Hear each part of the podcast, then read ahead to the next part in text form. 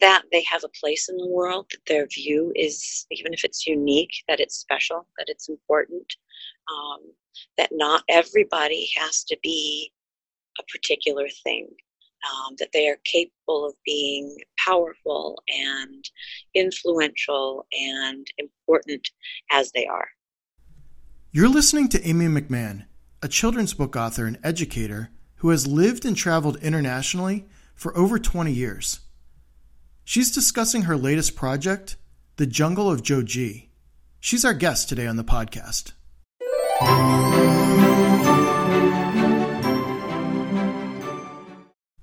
Amy, welcome to the show. Thanks for stopping by today. Hi, Randy. Thank you for inviting me. So, you've been wandering the planet for a while. Uh, where, where are you right now exactly? I am in our nation's capital, Washington, D.C. Okay. And do you have any other travel coming up? Yeah, I'm actually on a whirlwind tour. I actually just finished my American uh, leg of the whirlwind tour, and I'm heading over to the UK uh, for some more exploring. Exploring the UK sounds definitely like it's a lot of fun. So, how's the weather out in Washington, D.C. today? cold. it's pretty darn cold. So, Amy, before we get started, I just wanted to say uh, thank you very much for taking the time to come on the show today. Oh, sure. It's my pleasure. So, before we start talking about your book, The Jungle of Joji, tell me a little bit about the last 20 years where you've been traveling internationally. How did you get started with that? Completely by accident, um, as most good things do. Um, I was having a, a significant landmark birthday, and I was having a bit of a bit of a freak out about um, whether I had accomplished the things in my life that I had hoped that I would accomplish by that age. You know, the, the decades always throw people off the 20s, the 30s, the 40s. Uh, and so I was thinking to myself, what in the world did I expect myself to have been doing by this point? What are the things that I'm feeling like I haven't accomplished yet? And it was all connected to travel. So I decided, well, I'll go on a one year adventure uh, I'll find a way that I can work while I'm traveling, um, and and that'll make me feel better, and that'll that'll have accomplished my goal. Um, and silly me, um, I thought that that would be it. And that first year, I just caught an amazing bug, the travel bug, and I haven't stopped. So, has there been a particular location around the world that has stood out as one of your favorites? Well, I've spent most of the time because I've been living abroad, uh, not just traveling. I spent most of my time residing in the Middle East. Uh, and that is a fascinating region of the world. And it um, plays into some of my academic background, some of the things that I was actively studying. I got a history degree, and believe it or not, was able to put it into use um, through my travels in the Middle East. Uh, but then also, just for fun, for vacation, the area that I'm most fascinated and drawn to is Italy. That's been my magical place and quite inspirational for all sorts of reasons, uh, food being a primary one. But yeah, the, the, the area of um, mostly northern Italy, even if you wanted to get more specific. Okay, so near Florence? Florence, very much so. Florence is my my happy place. That's the place that I discovered a lot of really magical images, really magical ideas, um, and really tasty food. And so it's been my go to place whenever I have an opportunity to just treat myself, um, which isn't as often as I would like, but that's where I like to go back to. That's my happy place. Yep, I've been to Florence too. Very arts centric city, that's for sure. Oh, you can't turn a single direction without seeing something incredible. Yeah, it's easy to see how the Renaissance got started around that area. Mm-hmm, mm-hmm. So let's talk a little bit about your book, The Jungle of Joji. How did you come up with the idea for it? Well, like most of the ideas that I have for my stories, they were always inspired by the children in my life. Um, I've done a lot of different types of writing. A lot of it was connected to my travels.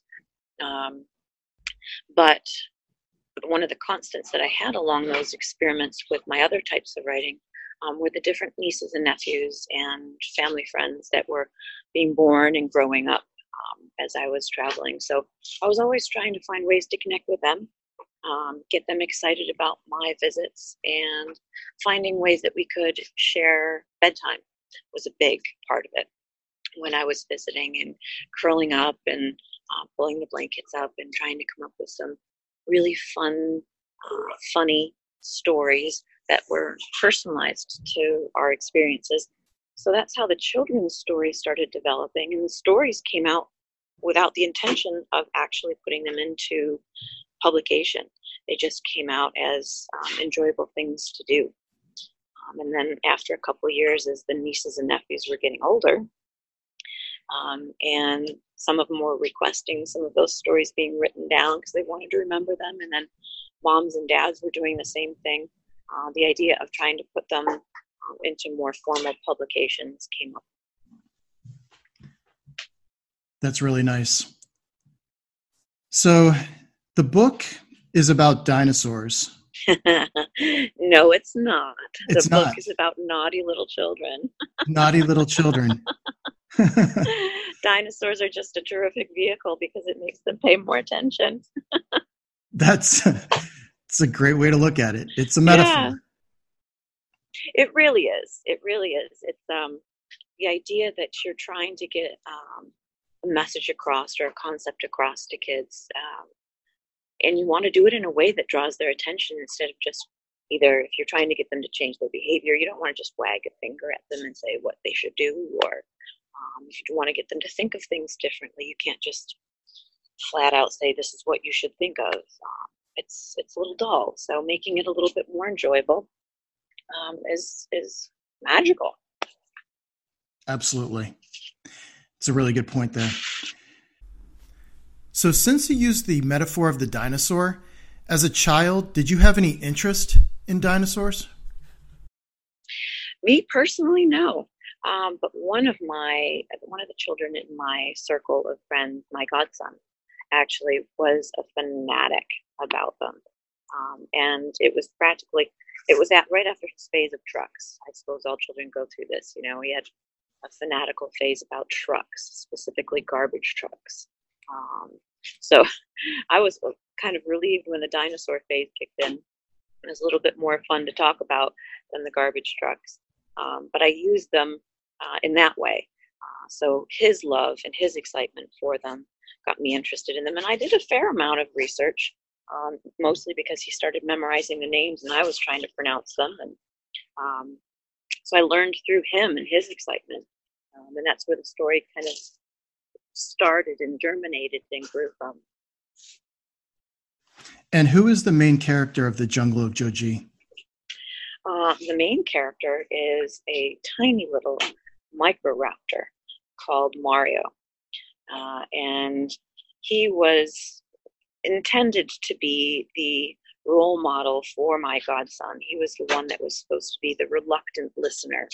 Um, and all of his big friends, who he was, my nephew was, my, excuse me, my godson was um, trying to figure out exactly what he was doing, how he was behaving, whether his his sister was somebody that he wanted to be nice to, his little sister. Um, so he had all these influences around him, um, and I think he was feeling a little bit small. And so the concept of the character that was physically tiny, with all these big ideas and big things going on around him, kind of morphed. Yeah, even though it's a microraptor, I could still see it being very powerful. Mm-hmm. So, as you were growing up, were you always into creative writing or did it develop later on? No. In fact, the odd thing is I hated writing. I struggled with writing. And I can honestly say that I still struggle. I don't I don't think it's something that's coming easily to me. Um, easier, but not easily. Um, it was really my mother who realized some of the interest that I had in the directions, probably had some inklings about the direction some of my studies were going to go in.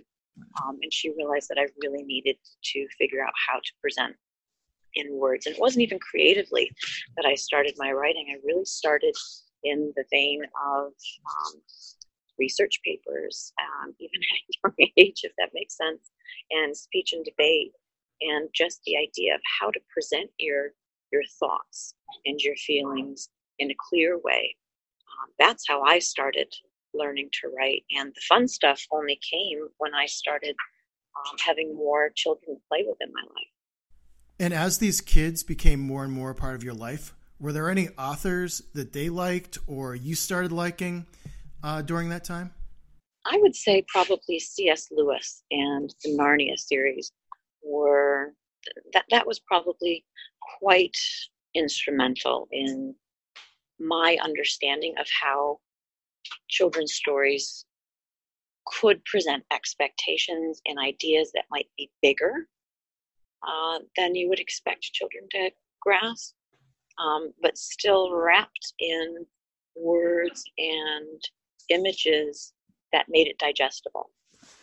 So I would say that my own love for those types of stories, as well as the children that were in my life, them enjoying those types of stories, were, that was quite influential.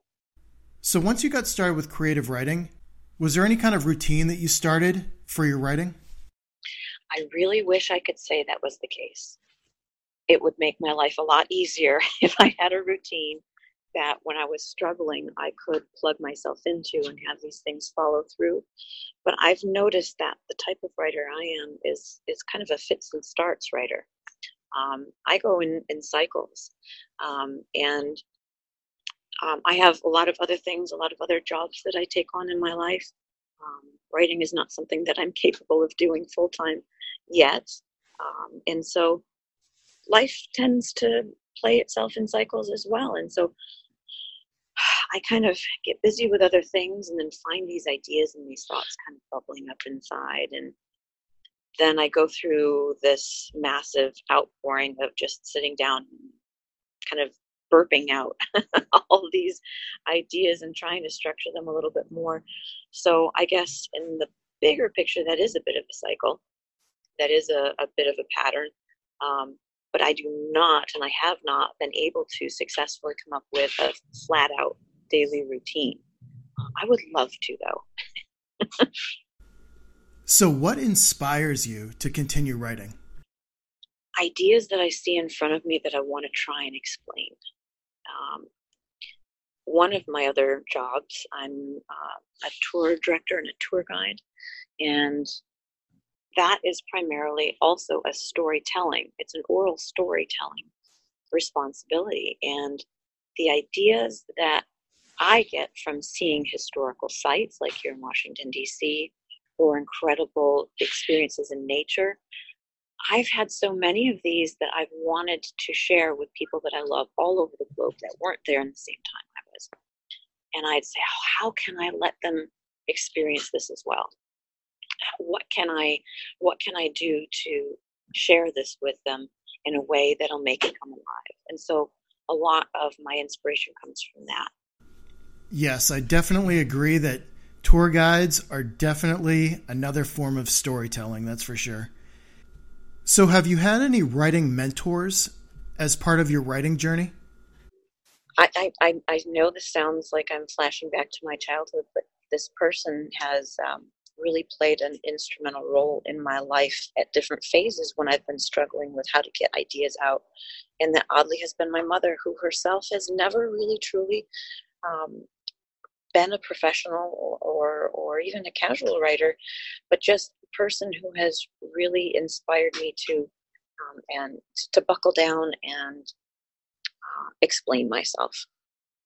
I, I don't think I have a particular author that leaps out that I want to model myself after.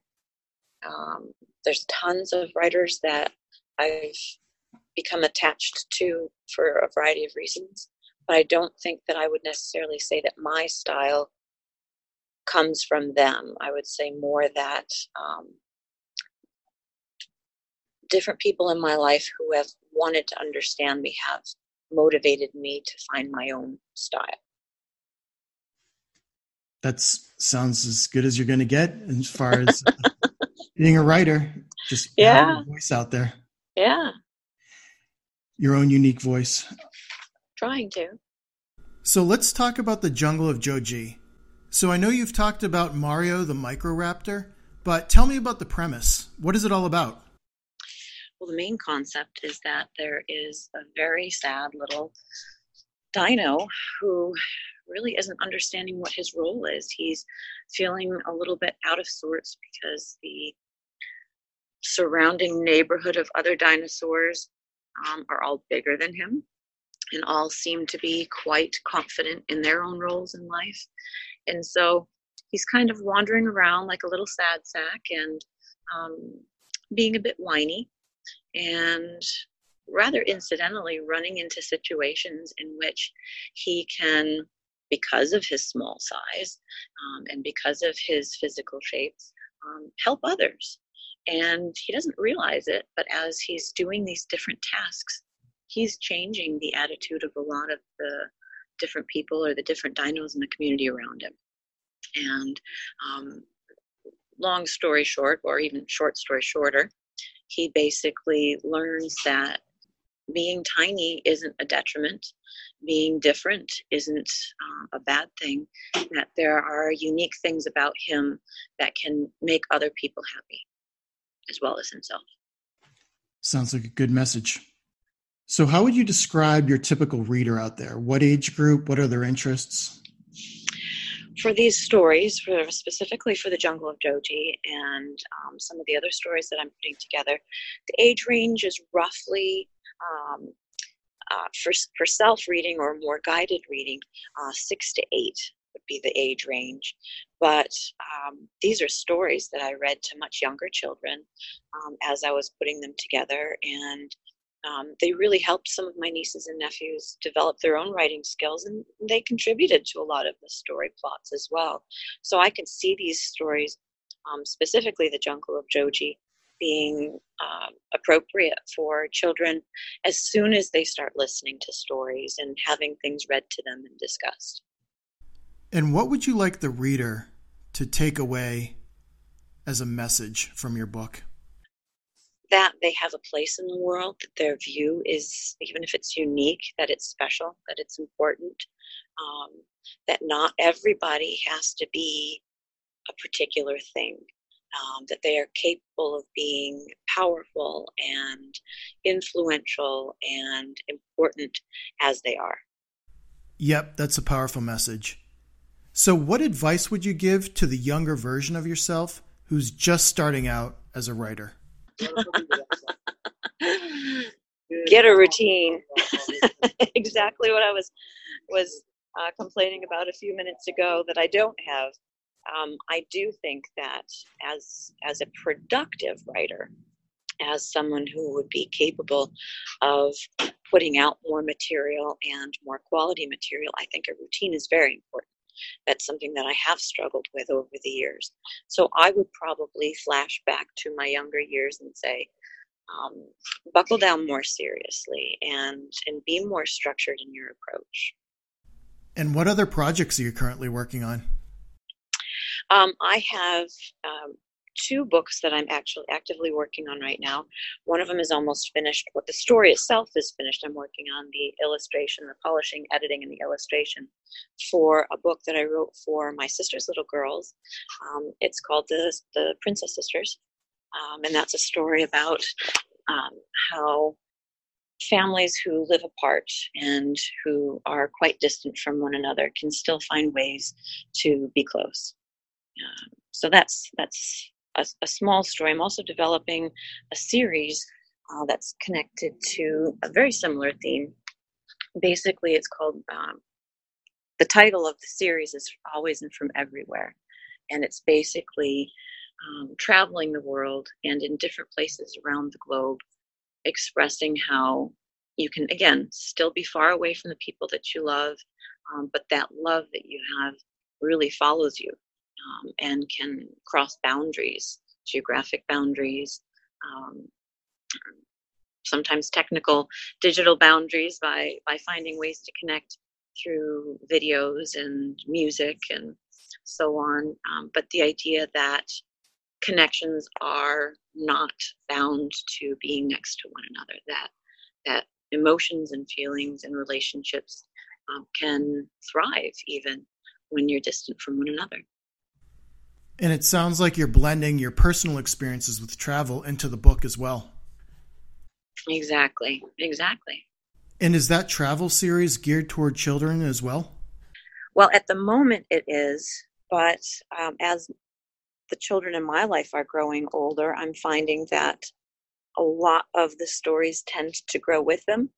And so I'm considering the possibility of having the series grow. And so having, even though the focus at the moment eh, are the stories at the moment are for the younger reader, finding ways to morph that into something that would be more appropriate for the different stages of the child's development.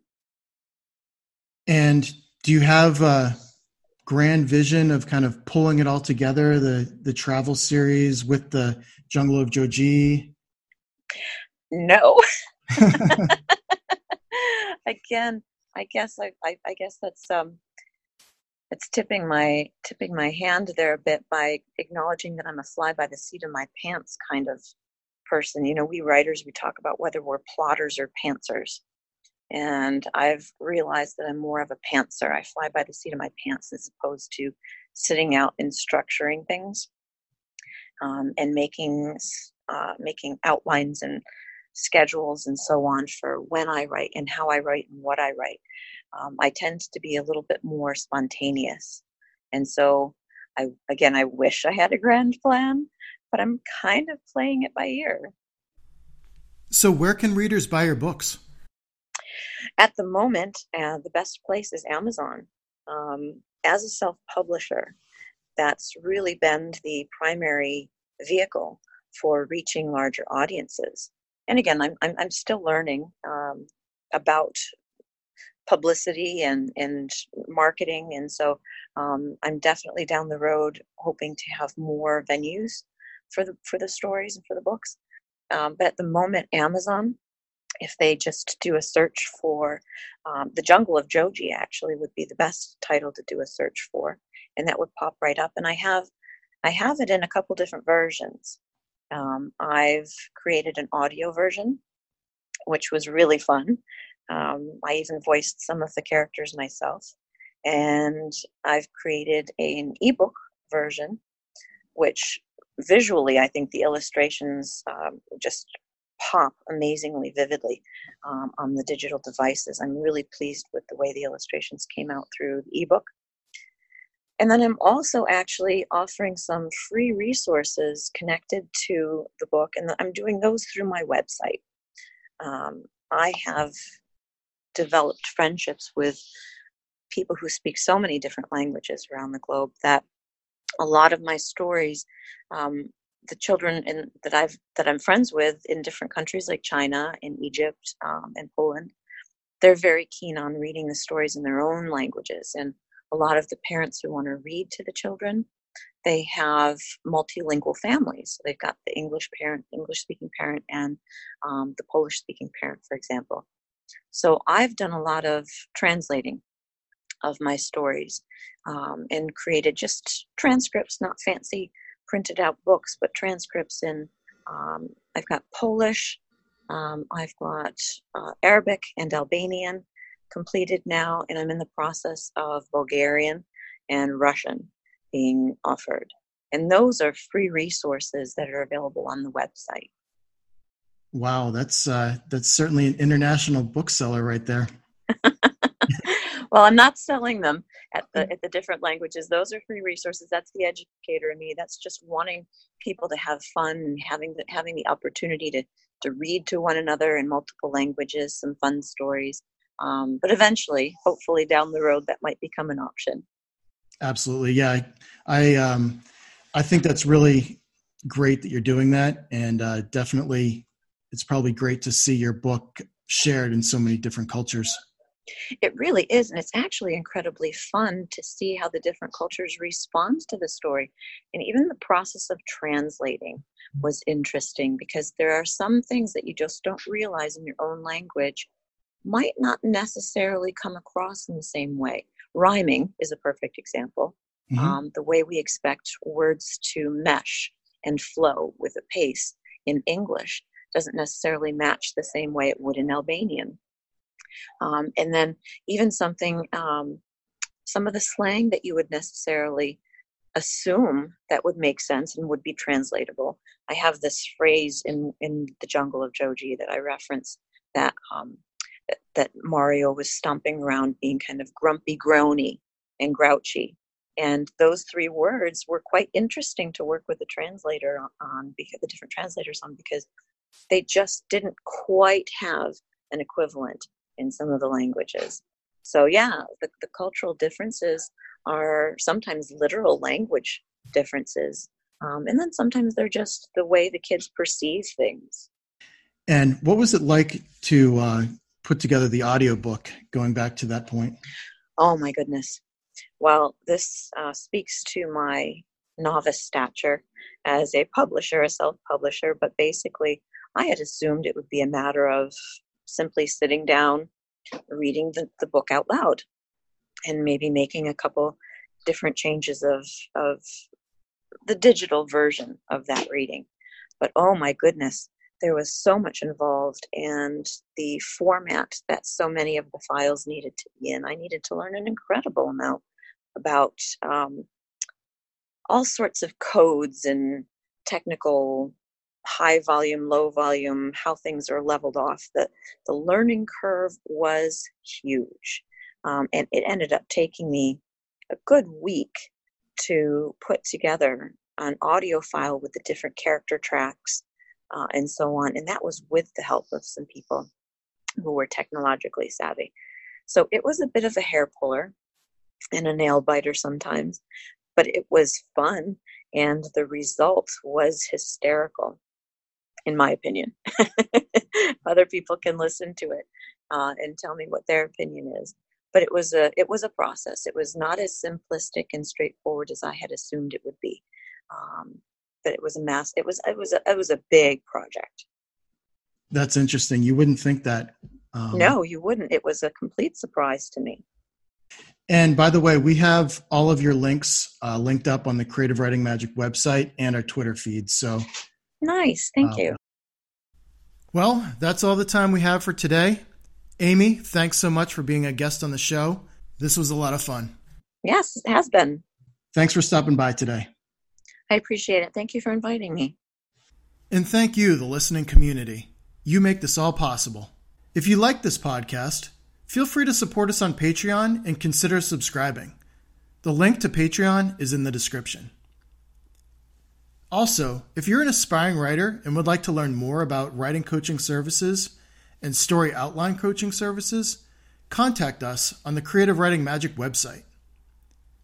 And be sure to subscribe to the email newsletter to receive email notifications when new episodes are available. And as always, thanks so much for listening. Stay inquisitive, support the arts, and keep creating. Bye for now.